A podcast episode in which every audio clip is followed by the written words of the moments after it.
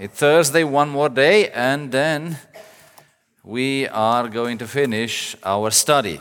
Yesterday we stopped short of finishing what we wanted to do, so we need to get up a little bit from what we were supposed to do yesterday. Before we go into today's topic, and today's topic is Christian religion, right, or Christian piety. So before we go there, let's pray together and then we will dive right into our Bible study. Gracious Heavenly Father, we give you thanks for this beautiful day. Thank you that the clouds have disappeared, the sun shines, and thank you, Father, that we can be here at camp meeting, that we can focus extraordinary much and in fellowship on your word and on what is presented here. We thank you, Father, that you are good to us, that you are gracious, that you are loving us, that you have created us, that you sustain us, that you want to save us, that you intercede for us, and finally, you want to come to take us home. Father, in a world that presses right and left, up and down, we ask that you help us to maintain a Christian character, to exuberate a Christian influence, and may our right doing exceed greatly that of the scribes and Pharisees as we are trying to follow your word. Today I ask for your Holy Spirit to guide us as we are opening Scripture. I ask, Father, that you illumine our minds and you give us the strength to follow what we have understood. For we ask and we thank you. In Christ's name we pray. Amen. All right. So, Yesterday we did the antithesis, and I, if I remember correctly, we stopped somewhere at the third antithesis, right? We talked about the law, how Jesus, what Jesus' attitude towards the law is, what he expects our attitude towards the law to be, how he exhorts the disciples to exceed the righteousness of the scribes and Pharisees. We talked about murder, uh, murder. Um, we talked about. Um, committing adultery, and divorce. Those three antitheses. And we said Jesus tells us that murder begins with words, with insults, and with epithets.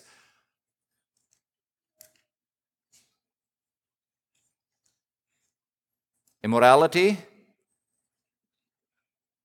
committing adultery begins with lustful looks before, before we have lustful deeds or shameful deeds. And then we talked about divorce. And for Jesus, at least in the Sermon on the Mount, we know from Paul later on that he adds the, the desertment of the non believing spouse and the death of the partner, other reasons for remarriage. So, um, today we will go into the fourth antithesis, and there it says, uh, Matthew chapter 5, verse 33. Again, you have heard that it was said to those of ancient times, you shall not swear falsely, but carry out the vows you have made to the Lord. But I say to you, do not swear at all, either by heaven, for it is the throne of God, or by earth, for it is his footstool, or by Jerusalem, for it is the city of the great king. And do not swear by your head, for you cannot make one hair white or black. Let your word be yes, yes, or no, no. Anything more than that comes from the evil one. So, the fourth antithesis talks about swearing, right? So, honest speech. It was told, You shall not swear falsely. Both in the Old and the New Testament, the Bible exhorts us when we make a promise, that promise needs to be kept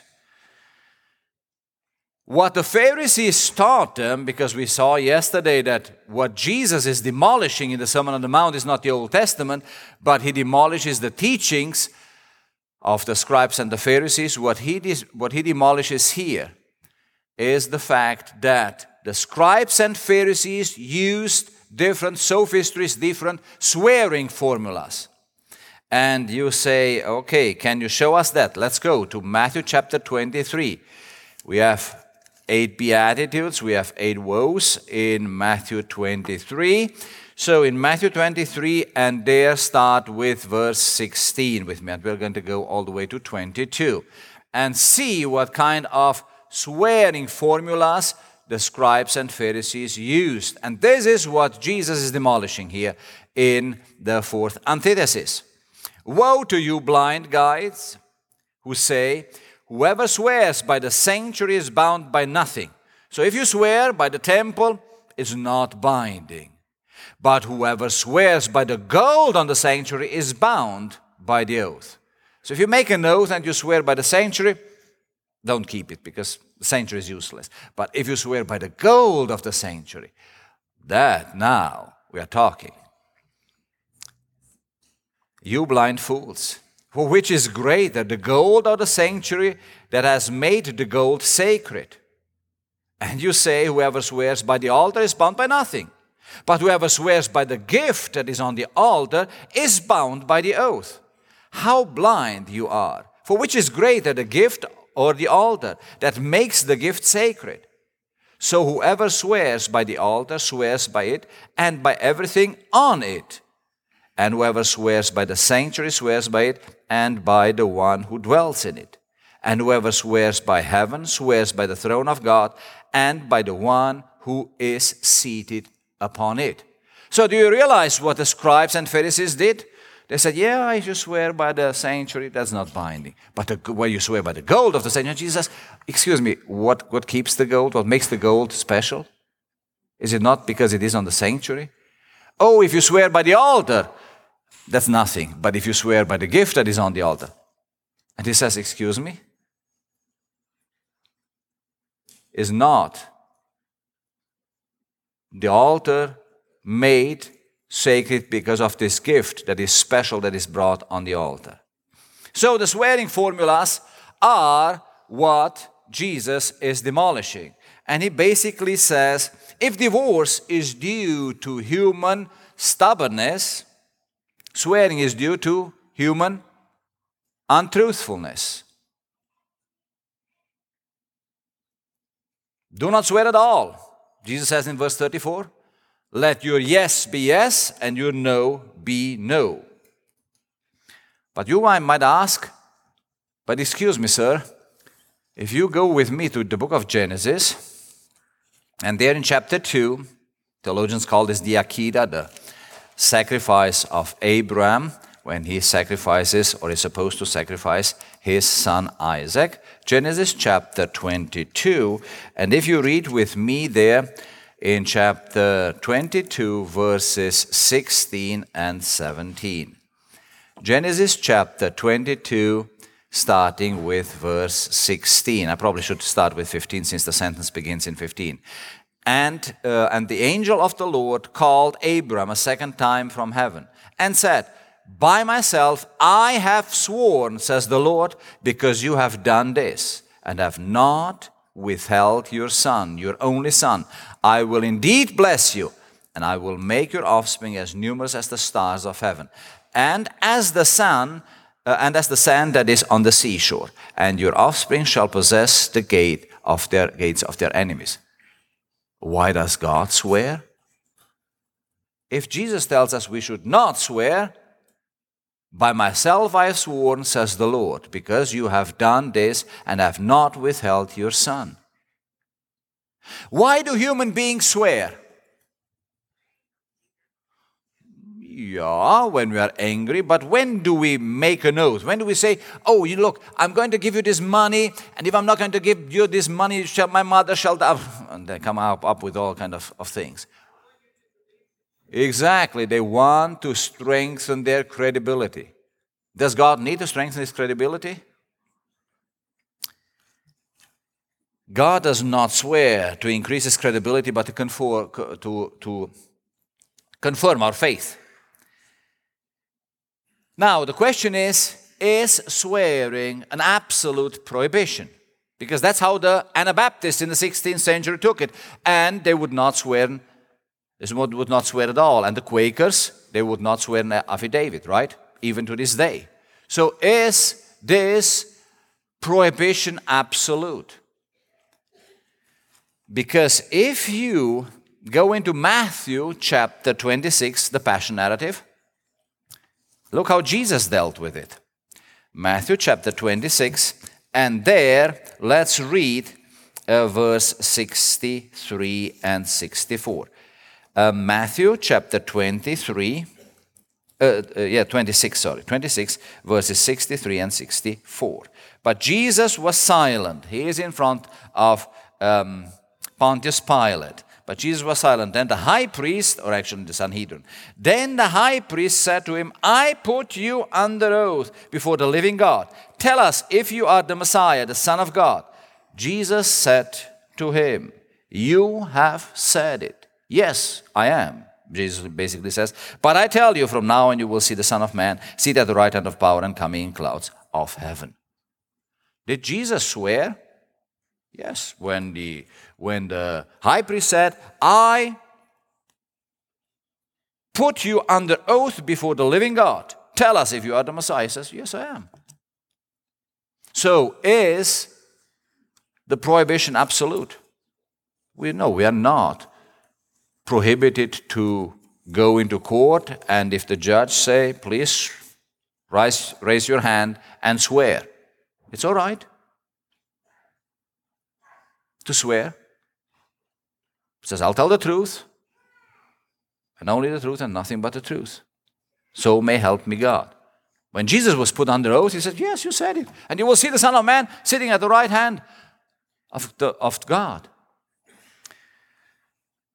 So then, what should we Christians do?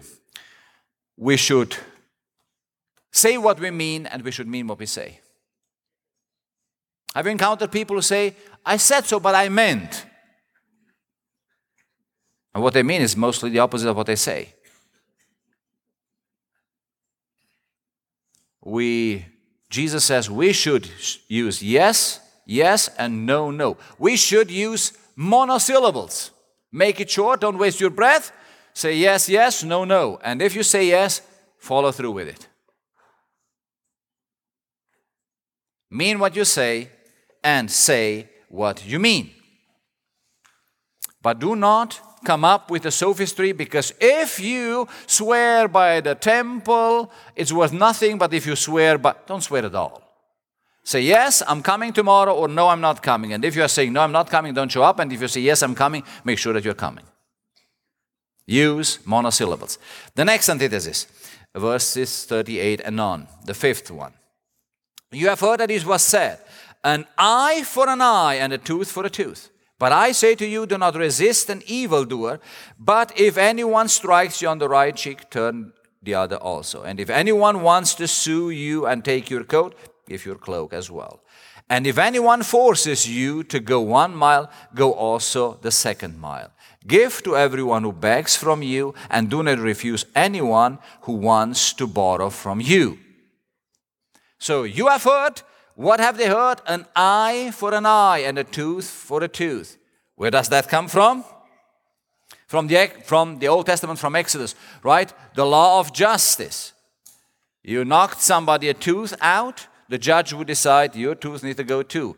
You hurt somebody and he got blind on an eye, your eye, your the same eye would be plucked out from you as well. This is what we call the lex talionis, the law of retribution. But this law of retribution was established in the court system because the court system was supposed to be just and it was supposed to equalize the damage. If you did this damage, the same damage would be done to you. And the court system not only established justice, but it restrained the person from personal revenge. Because what happens if you do something to me? In vengeance, what do I do? You hit me once and I hit twice, right? Wasn't there a politician who said, if you hit me hard, I'll hit much harder? Oh, that's exactly what revenge is. But what did the scribes and Pharisees teach the people? You have heard eye for an eye, tooth for a tooth. What they taught them was get that lex talionis out of the court system and do vengeance to them. They come to you, give it back to them. And Jesus says, No, no, no, no, no, no, no, no. If somebody hurts you, in order to overcome vengeance, because what does the Bible say? Vengeance is mine, says the Lord. If you want to overcome personal revenge, you know what you do? And then he has these four examples, right? So, if somebody strikes you on the cheek, you offer the other one. Once again, this is not ethics for whom? For the governor or for the government. The government cannot operate by the Sermon on the Mount. Who operates by the Sermon on the Mount? The disciples. We as Christians operate by that, right? If Russia strikes with an atomic bomb, Biden is not going to say, please throw a second one on San Francisco if you throw the first one on New York. You understand? It doesn't work. This is ethics for the disciples. The government doesn't operate by this. Why? Because Paul tells us in Romans, pretty, Romans 13 pretty clearly. What does he say? The government is instituted by God and they carry what? The sword. Today they carry a little bit more than a sword, right? But you understand the point. So the government operates on different ethics. But Jesus says, look, somebody strikes you on the cheek, you offer the other one. Somebody wants your coat, give him also your shirt. Somebody wants you to walk and carry his weapons a mile, and you're saying, sir, I'm kind of carrying it two miles, not just one mile. And somebody wants money from me, bags from you, give him, give him some money. Now, if we apply what Jesus says, says and we do not take what belongs into the court system, the lex talionis, the retribution, but we go by this, we overcome personal revenge. And that's exactly what Paul says in Romans 12. Do not, do not be overcome by evil, but overcome evil with good. Jesus is not forbidding the administration of justice, but he takes he doesn't want it to be taken out of the courtroom and practiced by individuals as a revenge. Because hate multiplied multiplies hate. And that's why Jesus says, offer the other cheek. Go the second mile. Give your shirt beside your coat. And do not withdraw from the one who wants to borrow from you. This is to forbid revenge, not to encourage injustice, dishonesty, or vice. The last,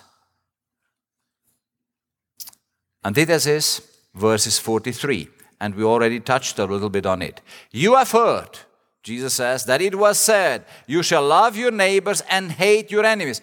What did we say yesterday? Where does this hate your enemies comes from? From rabbinic tradition. It is not found in Leviticus 19, verse 18. So they added it to it. That's why we said what Jesus demolishes in the Sermon on the Mount is not the law, it's not the Old Testament, but what does he demolish? What does he destroy? The rabbinic teachings what the rabbis taught the people because that was wrong. It says, You have heard that it was said, Love your neighbor. That's exactly, and, yours, and yourself. But they added, and hate your enemy. But I say to you, love your enemies and pray for those who persecute you. Now, we already said something about those who persecute you in the Beatitudes. Blessed are those who are persecuted for my sake. Um, Love your enemies and pray for those who persecute you, so that you may be children of your Father in heaven. For he makes the sun rise on the evil and on the good, and sends rain on the righteous and on the unrighteous. For if you love those who love you, what reward do you have? Do not even the tax collectors do the same?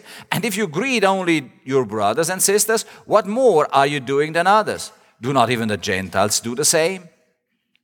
Be perfect, therefore as your Father in heaven is perfect.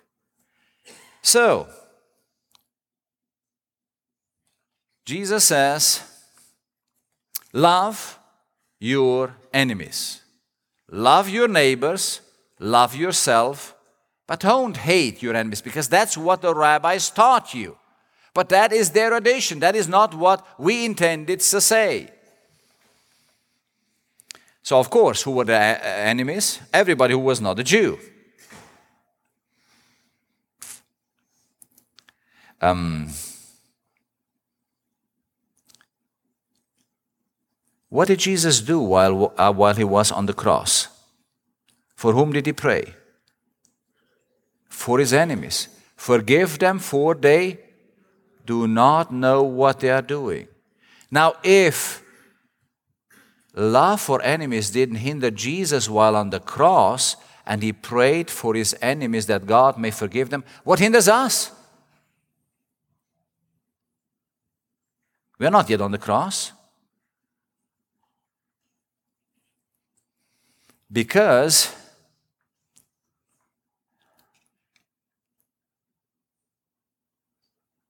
Jesus says, Be perfect, therefore, as your Father in heaven is perfect. What does this statement basically revolve around?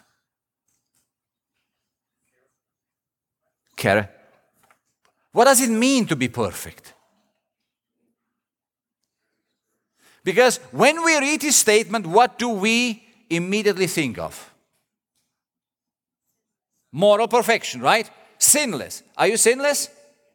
Let me see how many raise their hands. How many are sinless in this audience? All right. I think that answered it right there. So, but Jesus says you should be perfect. Why are you not perfect? Well, I, I, it's easy to ask because I asked the question. I should ask myself why I'm not perfect. What, what, what is Jesus saying there? Because all, everything turns around what does he mean by perfect? Because as you must be perfect, you shall be perfect as your Father in heaven is perfect. Is God perfect? Does he sin? No. So then, what does perfection mean? Because obviously you are not, and Jesus says we should be, God is. So, what is going on? Yeah, we seek his character, but we have not come there yet. Sorry? The robe of righteousness. He here in, in, in, in Matthew, he talks more about the right doing than the righteousness attributed. What Paul later talks as the gift of righteousness, what we call justification. Because perfection means basically be mature, be an adult, fully developed. Now, what is the context that Jesus talks about when he says, You have heard, love your neighbor and hate your enemy? Jesus says, No, no, I tell you, don't hate your enemy, love your enemy, because that's what the rabbis mistold you. They fooled you when they told you that you should hate your enemies. And then, of course, he gives these four examples. And then at the end, he concludes everything and says, Okay, now, guys, after I have had, I taught you all this, antithesis, be perfect as your Father in heaven is perfect. What precedes that statement, if you look in the Bible? What precedes that statement? What does he say? How is God, what does God do to, to the people? How? Yes, he is impartial, but how? He let the rain fall on the good and the evil. Who are the good? Who are the evil in the in the understanding of the Jew, Jews during the time of Jesus? Jews and everybody else. Love your neighbor, the Jewish neighbor, and hate your Greeks, Gentiles, uncircumcised, all the other ones. So, but what does God do? He loves them all. He loves the Jews as well as the Gentiles. Why? Because the sun shines in Egypt just as much as in Palestine. And the rain falls there just as scarcely as it falls in. But God does that. So, if you take that into consideration, what is Jesus saying when he says, Thou shalt be perfect as your Father in heaven is perfect? You need to treat everybody like God treats everybody. If God gives the blessing of the sunshine and the rain on Israel and Egypt, then you need to be just as good. You need to love the Jewish people, your neighbors, just as much as you love, or you should, or you hate right now, you hate the Gentiles, but you should love them. Now you're saying, can you prove that? Go with me to the synoptic comparison in Luke chapter 6. If you go uh, to Luke chapter 6, and there, verse 36. Um, into 35, but love your enemies, the same context. Do good and lend, expecting nothing in return. Your world will be great, and you will be children of the Most High, for He is kind to the um, ungrateful and the wicked.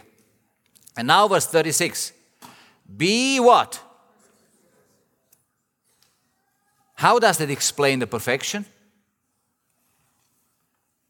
How does our perfection, how is our perfection supposed to look like?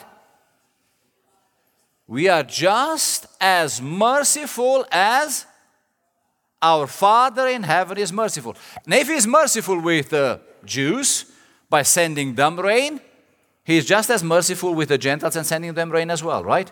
And the Son to them as the Son to others. Very often, when we read this passage or this verse, Matthew 5 48, be thou perfect as your Father in heaven is perfect, what do we immediately assume? Moral perfection, sinlessness, right? That's a passage, a verse that is very often used. Now, please, don't misunderstand me. I'm not here to advocate, you know, do whatever you want. Finally, universal salvation is going to save all of us, because that's a myth. But this verse does not talk about moral perfection, it does not talk about sinlessness. Because Luke makes it very clear. Be merciful as your Father in heaven is merciful. Be perfect. The context in the last antithesis, the love of the enemies, shows how God is perfect, how He is mature, how He is an adult. He lets the rain fall over the just and the unjust. He lets the sun shine over the just and the unjust. He lets the sun shine over the, the, the Jew as well as the Gentile, over the neighbor as well as over the enemy. And if we are supposed to be like our Father in heaven, then we need to be just as gracious with the Seventh day Adventists as with our non Adventist neighbor. Now, of course, you immediately will say, yeah, yeah, but, but, but, but, but does not Paul in Galatians 6 say, do good, but first to those of the household of God? Yes. That's why we come together. That's why we try to help our brothers and sisters in the church. But we should be just as merciful in order to be perfect like our Father in heaven with the Seventh day Adventists as well as with the others. All right, with that, we have done what we lacked to do yesterday. Let's go now to the religion or the piety of a disciple. And in this passage, Jesus uses three examples is almsgivings, is prayer, and it is fasting. And that's what we want to look for today. So let's go now to the first one. Be aware, chapter 6, verse 1, of practicing your piety. Remember, the Greek reads your righteousness. Be be aware of practicing your righteousness before others in order to be seen by them, for then you have your reward from your Father in heaven. Now remember, here he says, Be aware how you practice your righteousness. What does he say in the metaphor of light? You shall be the light of the world, so that, your, that the people see what? Your good deeds and glorify your Father in heaven. Here, here Jesus says, Be aware, don't practice this, practice it before human beings, before others. What does Jesus mean? Oi, when shall we be secret and when shall we be open? When shall we be private and when shall we be public? When you are a coward, you need to be open. And when you are in vanity, you need to be secret. Because if you are just doing what you are doing, almsgiving, praying, fasting, in order to show off, because you want to show your piety, your religion to others, Jesus says,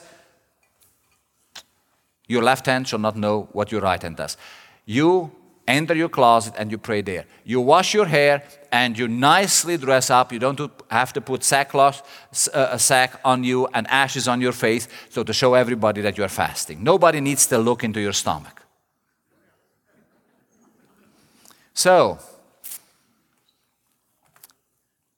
Jesus talks here about motivation.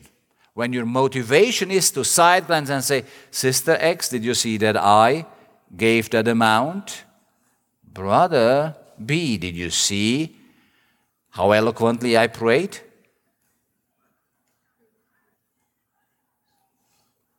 That's when Jesus says, Be aware how you practice your right doing.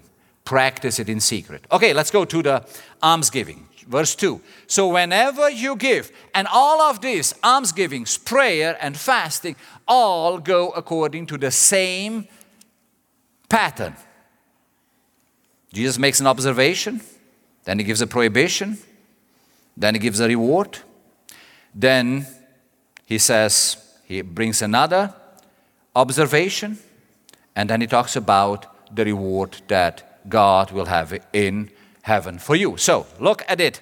First of all, he makes the observation. So, whenever you give, and the same stuff happens when with prayer in verse 5, and whenever you pray. So, the observation always is made at the beginning. So, whenever you give alms, do not sound a trumpet. The prohibition comes right on the foot of the observation. Whenever you give, prohibition is do not sound a trumpet before you, as the hypocrites do in the synagogues and in the streets.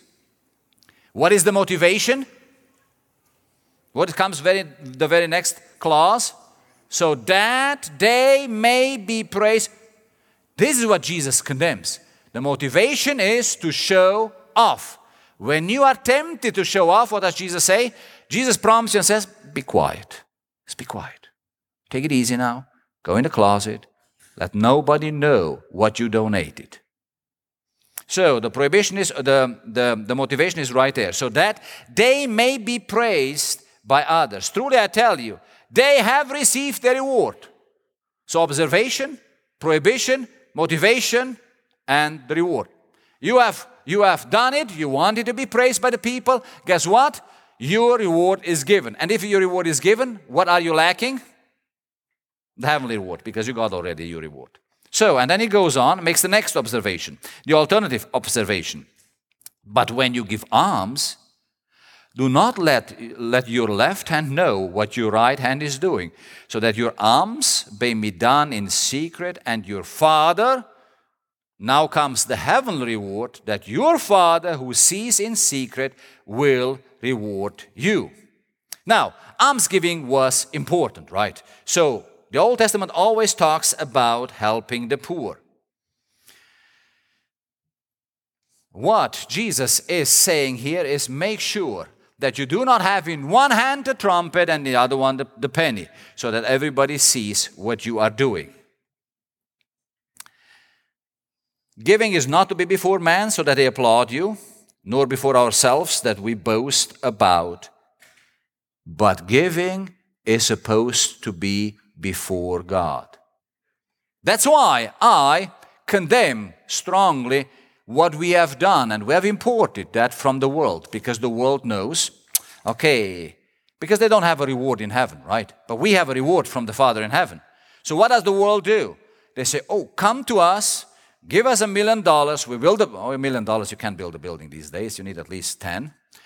So come to us, bring us $10 million, and we will do what? We will praise you.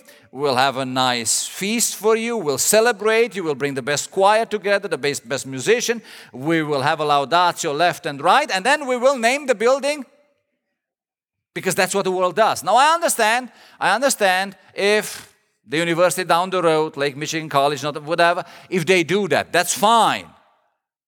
What is the problem with us?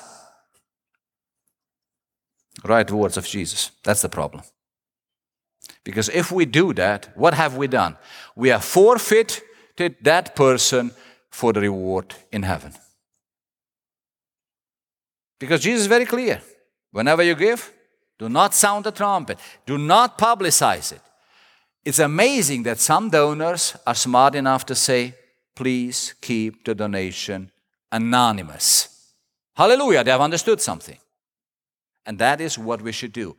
I have nothing against looking on the other side of the grass and seeing, and maybe sometimes we think that on the other side of the, of the fence, the cherry in my neighbor's yard are sweeter than ours. All right, that's how we usually think. The cherries are always sweeter on the other side, the grass is always greener on the other side. But we do not need to use the same fertilizer. Because their fertilizer is not our fertilizer. We have given some fertilizer. And this is the fertilizer that we should use. Okay, so Jesus says very clearly if you give alms, observation. Do not blow the trumpet. Prohibition. Motivation is you blow the trumpet. Why? Because you want onlookers. Side glance. Hey, hey, did you see? Did you notice? And very often we buy favors, right? By doing this kind of stuff. We buy favors. And the reward, Jesus says, already done, over with. The alternative observation is when you give, do it in secret. Why? Because you expect a heavenly reward. And that fertilizer is better than the one that you are using here. That's why I do not believe in how we sometimes operate in this regard when it comes to almsgiving. The second example that Jesus gives in the life, in the religion of a Christian, in the piety of a Christian, be careful how you practice your piety, your righteous doing, is prayer. And once again, Jesus starts the same way with the general observation. And whenever you pray, what comes right on the heel of prayer? The prohibition. Whenever you pray, do not be like the hypocrites. What is the motivation of the hypocrites? For they love to stand and pray. Okay, there was some prayer in Judaism where a person was supposed to rise and stand while praying. For they love to stand and pray in the synagogues and at the street corners, so that the motivation they may be seen by others. So the motivation was sight glancing. Did you hear how nicely I prayed? The motivation?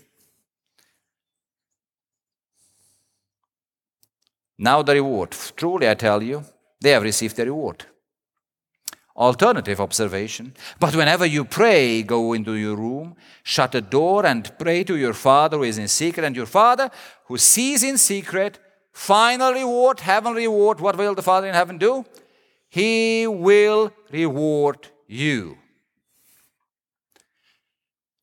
I remember we go to, to Pioneer Memorial Church, right, to PMC in, in, in Berrien Springs. That's a church that we attend. And in um, um, at Christmas time, there's usually there's usually only one service. You guys who used to be at PMC, you know that because they had a Christmas breakfast in the morning, first service. Then there was only one service. And at PMC, usually we have two services. We have the early service and the, the later service.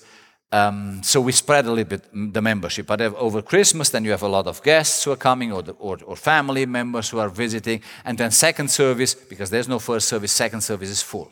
And PMC doesn't have the nice windows like here. They have little bit of windows. And then the deacons are so smart to shut them down.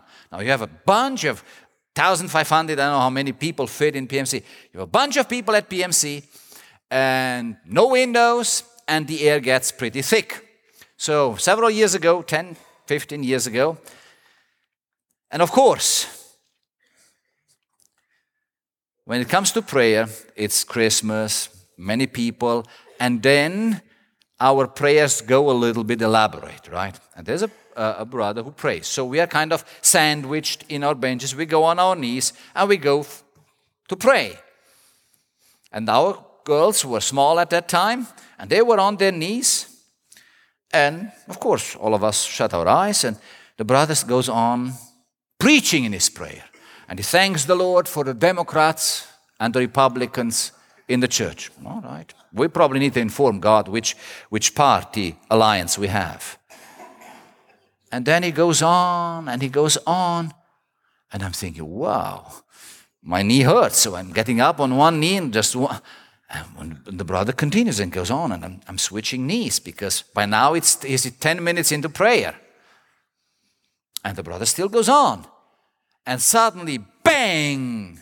And I open my eyes, and one of our daughters collapsed and psh, fell right under the bench. So, of course, we got her up, put her on the bench, and, and, and tried to, to, to, to, get her, to get her back. So, but prayer was so elaborate, and we needed to inform the Lord of all the Republicans and Democrats who were in the congregation because poor God does not know which party line we associate with.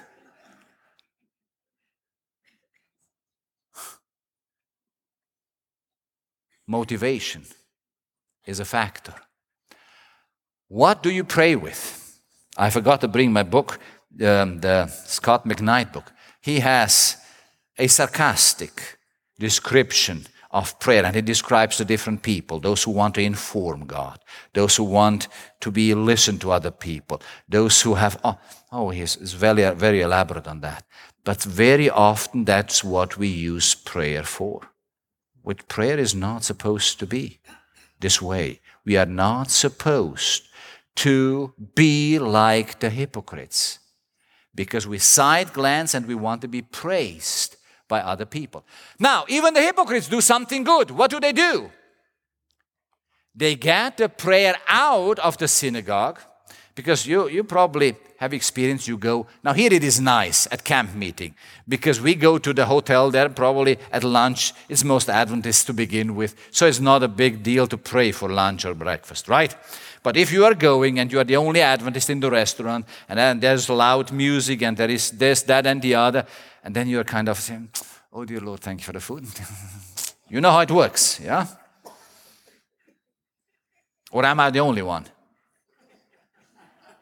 Thank you. At least some who can associate with a sinner like me. But the good thing is that the hypocrites take what? The prayer out of the synagogue, and where do they place it? In the street corners. Now, Every Jew was supposed to pray how many times a day? Three times, right? Daniel prays in the open window towards Jerusalem from Babylon. He looks westward and he prays towards Jerusalem three times. In the morning, lunch, and at evening, at evening sacrifice. The morning sacrifice, the evening sacrifice, and between. Three times. So did Jesus, most likely. So, it is good that the hypocrite takes the prayer out of the synagogue and brings it in the marketplace. But he times very well the time when the shofar blows for lunch and it's time to pray. And where is he? At the very time when the shofar, when the trumpet blows for prayer. Where is he? At the right, exactly at the corner because coincidentally just happened to be in the corner. Uh, why? And then he stops right there in the corner and he prays. Now, why does he pray in the corner? I need to come down to that you understand. So, so this is the street, and here are houses, and this is a street. Jerusalem is kind of highly populated, right? So, but he just happened when the shofar blew, he was in the corner. Why does he stand in the corner? Oh, so those people see him, and those people see him. It's not an audience because in between our houses. What, what do they say? Oh, wow, what a pious, righteous brother he is. See? He not only prays in the cinema, he doesn't pray in the, in the hotel or, oh, dear Lord, thanks, and starts. He stops and he nicely prays. But he just coincidentally it happened that he was on the street corner when he prayed, and so the people left and right saw him. And Jesus says, side glancing destroys prayer. What increases the efficiency of prayer? The presence of God. Therefore, go where? in your closet and pray. Now, you see, the conference president is here, so you go home and you say, you know what, this brother from Andrews told us we should not pray any longer in public. What do we do now? Because we are praying now only in the closet. So, Sabbath morning, we can't pray before the sermon. We can. So, what do we do now?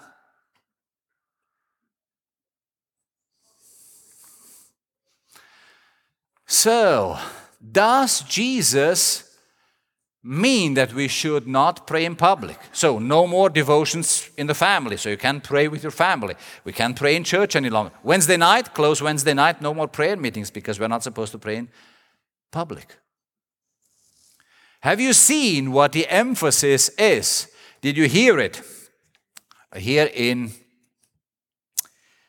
but whenever you pray, go into your room and shut the door and pray to your Father in secret, and your Father who sees in secret will reward you. What is Jesus emphasizing? When you are tempted to side glance, look around say, Did you guys see me? Go into the the prayer closet. Pray in private because you are tempted to make prayer a show so that you impress other people. Even if a few kids might fall into a coma under 15 minutes of long prayer, right? Because you need to impress somebody. Prayer is not designed to impress. Jesus prayed in the synagogue. Jesus read the scriptures in the synagogue when he went. Jesus is not talking we should not pray publicly. But whenever you are tempted to make prayer a show, Jesus says, no, you need to go in the prayer closet because you prompt me to tell you that your prayer is vanity.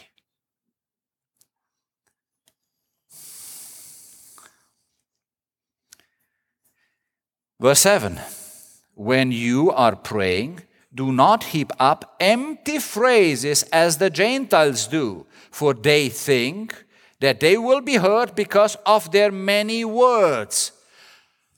So, what does the hypocrite do?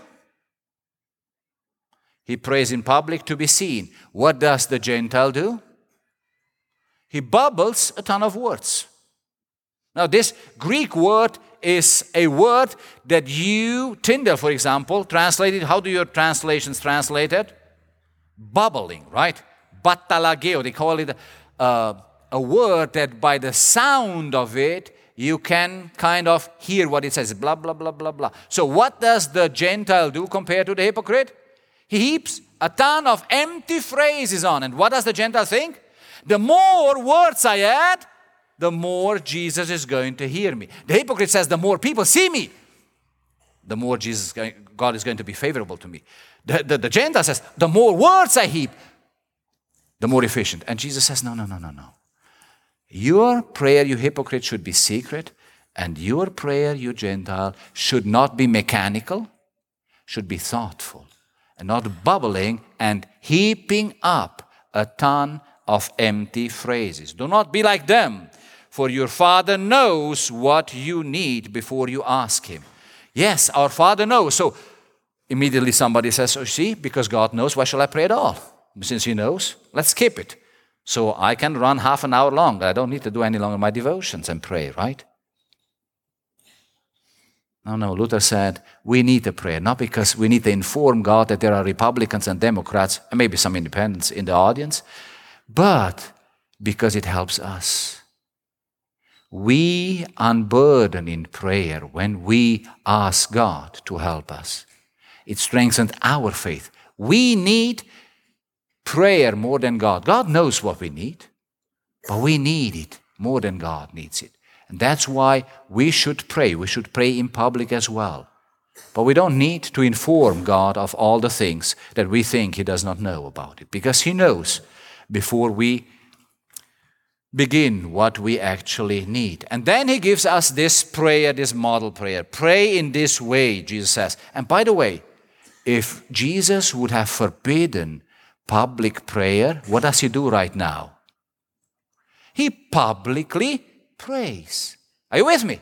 Because the very next words, starting with verse 9, is a public prayer. So is Jesus condemning public prayer? No. Because he right now prays publicly. What does he say? Guys, pray this way. Our Father in heaven. The Aramaic says, Our Daddy in heaven. I used to have a colleague, Dr. Lael Caesar. He used to work for the Adventist Review. I think this year he retired. Probably have read some things from him. Every Wednesday morning when we had prayer meeting in the department, he would say, My Daddy in heaven. That's how we would start every prayer, My Daddy in heaven. Why does Jesus tell the disciples, instructs the disciples, teaches the disciples to pray, Daddy in heaven. Because we have a daddy in heaven. That's how simple it is.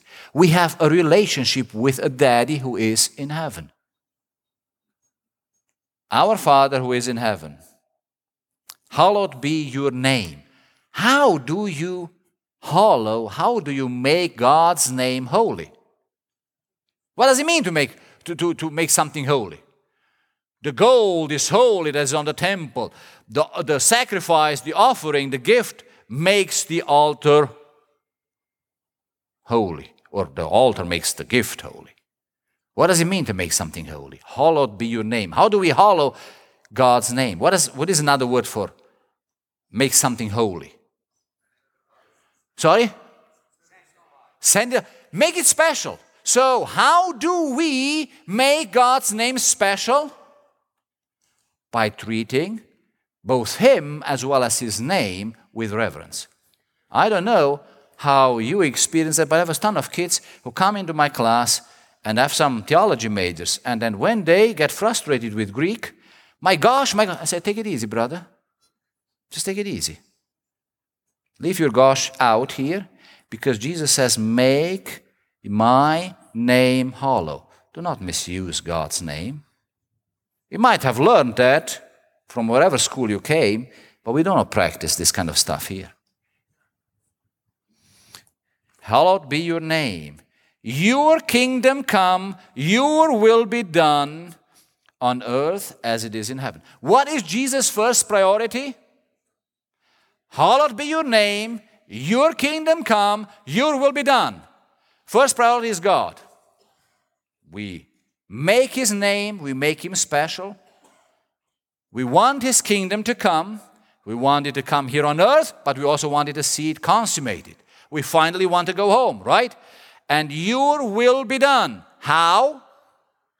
On earth as it is in heaven. So we pray that we, as we are doing our righteousness that exceeds greatly that of the scribes and Pharisees, we ap- approximate what we do on earth with what divine, what heavenly beings do in heaven.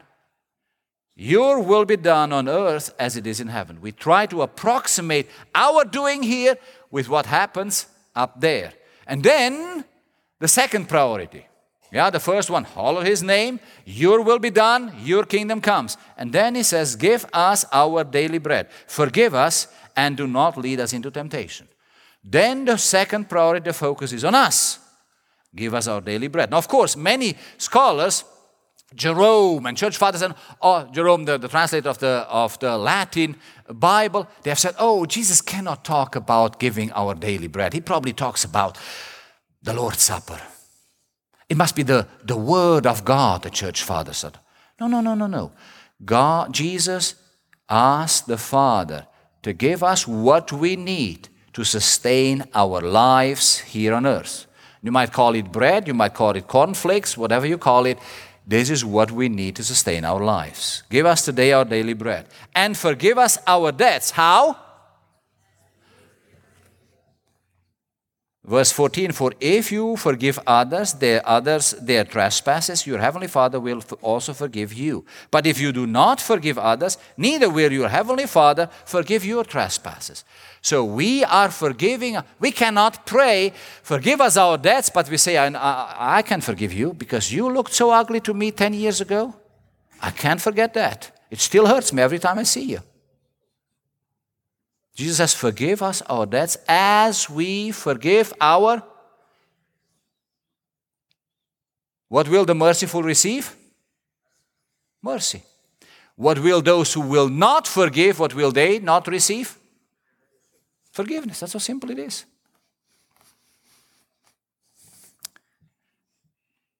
And do not lead us into temptation. Do not bring us to the time of trial, the New Revised uh, um, Translation translates, but rescue us from the evil one. Now, James says God is not going to tempt us. But here Jesus prays that we should not be tempted. How do we fix that? See, the second sentence says, But rescue us from the evil one. What did God do with Israel in the wilderness at Marah uh, when, the, when they came to the Red Sea? What did God do with Israel? He didn't tempt them, but He tested them. Here Jesus says, But rescue us from the evil one. So He says, When we are tested, let us not be overcome by the evil one. So He asks for deliverance because temptations can be, testings can be sometimes so hard that we might succumb to the evil one. And Jesus prays so that we might be rescued from the evil one. For if you forgive the others, and we read that. And so Jesus talks about almsgiving. When you give alms, don't do it in public. Do it privately because you don't know you don't need anybody to congratulate you to applaud you. Because if that happens, your reward is done. When you pray, you don't need to be like the hypocrites who need to publish themselves, to be heard by other people, to be praised by other people. But at the same time, do not pray mechanically, thoughtlessly, like the Gentiles, by heaping, by bubbling one word on the other. Now, you will have some people who says, Dear Father, thank you. Dear Father, Jesus, and because they use Jesus and the Father and whatnot, their phrases as a filler. And if we are supposed to use prayer thoughtfully, not mechanically, we probably should pray with fewer words, more thoughtful, and maybe pause in between until we gather our thoughts rather than use God or Jesus or like as verbal fillers. Because some people have so much verbal clutter. When they have you have you heard children, kids these days, students, they come, and every third word is like. And it was like, and it was like, and like. And I'm saying, just take it easy. Can you take that like out? Kind of disturbing, that verbal clutter. Put a sentence together without five likes. I get it. But get rid of your verbal clutter. And sometimes we use verbal clutter in our prayer. Why? Because we thoughtlessly pray. And we think like the, the Gentiles, where the more we bubble and the more likes we have, the more we are going to be heard. And Jesus says, no, no, no, no. Pray thoughtfully. Recognize that there is a Father and you have a relationship with a Heavenly Daddy. And make sure that you sanctify His name. You make His name, you make Him special. You ask for His kingdom to come and His will to be done. Right there up in heaven, we approximate our doing here on earth. We try to mimic what happens up there and then ask for the material blessings. If you need bread, that's what you ask for. If you need forgiveness, that's what you ask for. But we be sure that you're not asking only for forgiveness, but also offer forgiveness. And then ask the Lord, ask the Father, when He tests you, that you are not overcome by the evil one. And now He goes, Jesus goes into the third uh, example, namely, he goes into the example of fasting. Let's read that, and it once again follows the same six pattern. For a, um, no, and whenever you fast, verse 16 in chapter 6, and whenever you fast, the general observation, whenever you fast, did people fast in the Old Testament? Yes, Nehemiah fasted. When Ezra came back and preached the law and taught the people from the law, the whole Israel, Nehemiah chapter 9, they started to fast. Jonah fasted when he went to, not only Jonah, the Ninevites fasted when he went back to Nineveh to pray. Daniel fasted. Paul, after the experience on the road to Damascus, they, they fasted. Now, today, we Adventists, we are not putting too much emphasis on, on fasting, right? We say, okay, Bible reading, prayer, devotion are important, but we are not talking too much about fasting. Jesus assumed that they would give alms, we are good in paying our tithe and our offerings and alms. That's good. We're good in prayer, but fasting has kind of come by the side because that's, the, that's what the Roman Catholics do, right? They have their fasting seasons and all this kind of stuff. And the Muslims have that, and then they don't eat during the day, but only eat during the night. And I say, well, we're not much into fasting. Maybe some fasting would not be bad. Jesus assumes that they give alms, that they pray, and that they fast. So whenever you fast, the general observation. Now comes the, the, the prohibition. Do not look dismal. Motivation comes right away. Like the hypocrites, for they disfigure their faces and show to others that they are fasting. So, what is the motivation again? Show. That's what the motivation is. So, general observation when you're fasting, prohibition, don't do it like the hypocrites. They are hypocritical almsgiver, they are hypocritical prayer warriors and they are hypocritical fasters. For they disfigure their faces, right? So they, they need to show it to everybody. So you can't come nicely combed, can nicely, nicely showered, because you need to come with sack and ash on your face and show everybody that you are really fasting. They disfigure their faces so as to show others that they are fasting. Truly, I tell you, and now comes the reward. You have received, they have received their reward. Verse 17, but when you fast, now the alternative observation, but when you fast, put oil on your head, wash your face, so that your fasting may be seen not by others, but by the Father who is in secret. And your Father who is in secret will reward you. And now comes what kind of reward? The heavenly reward.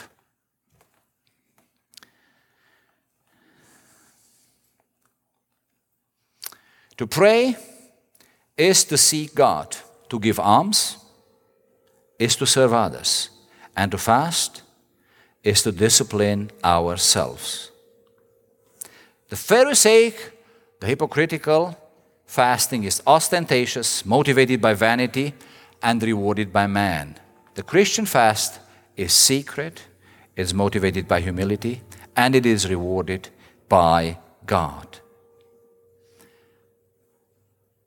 Piety, our religion, does not need to be displayed. Yes, Jesus says, let your light shine that the people may see your good works and praise the Father in heaven.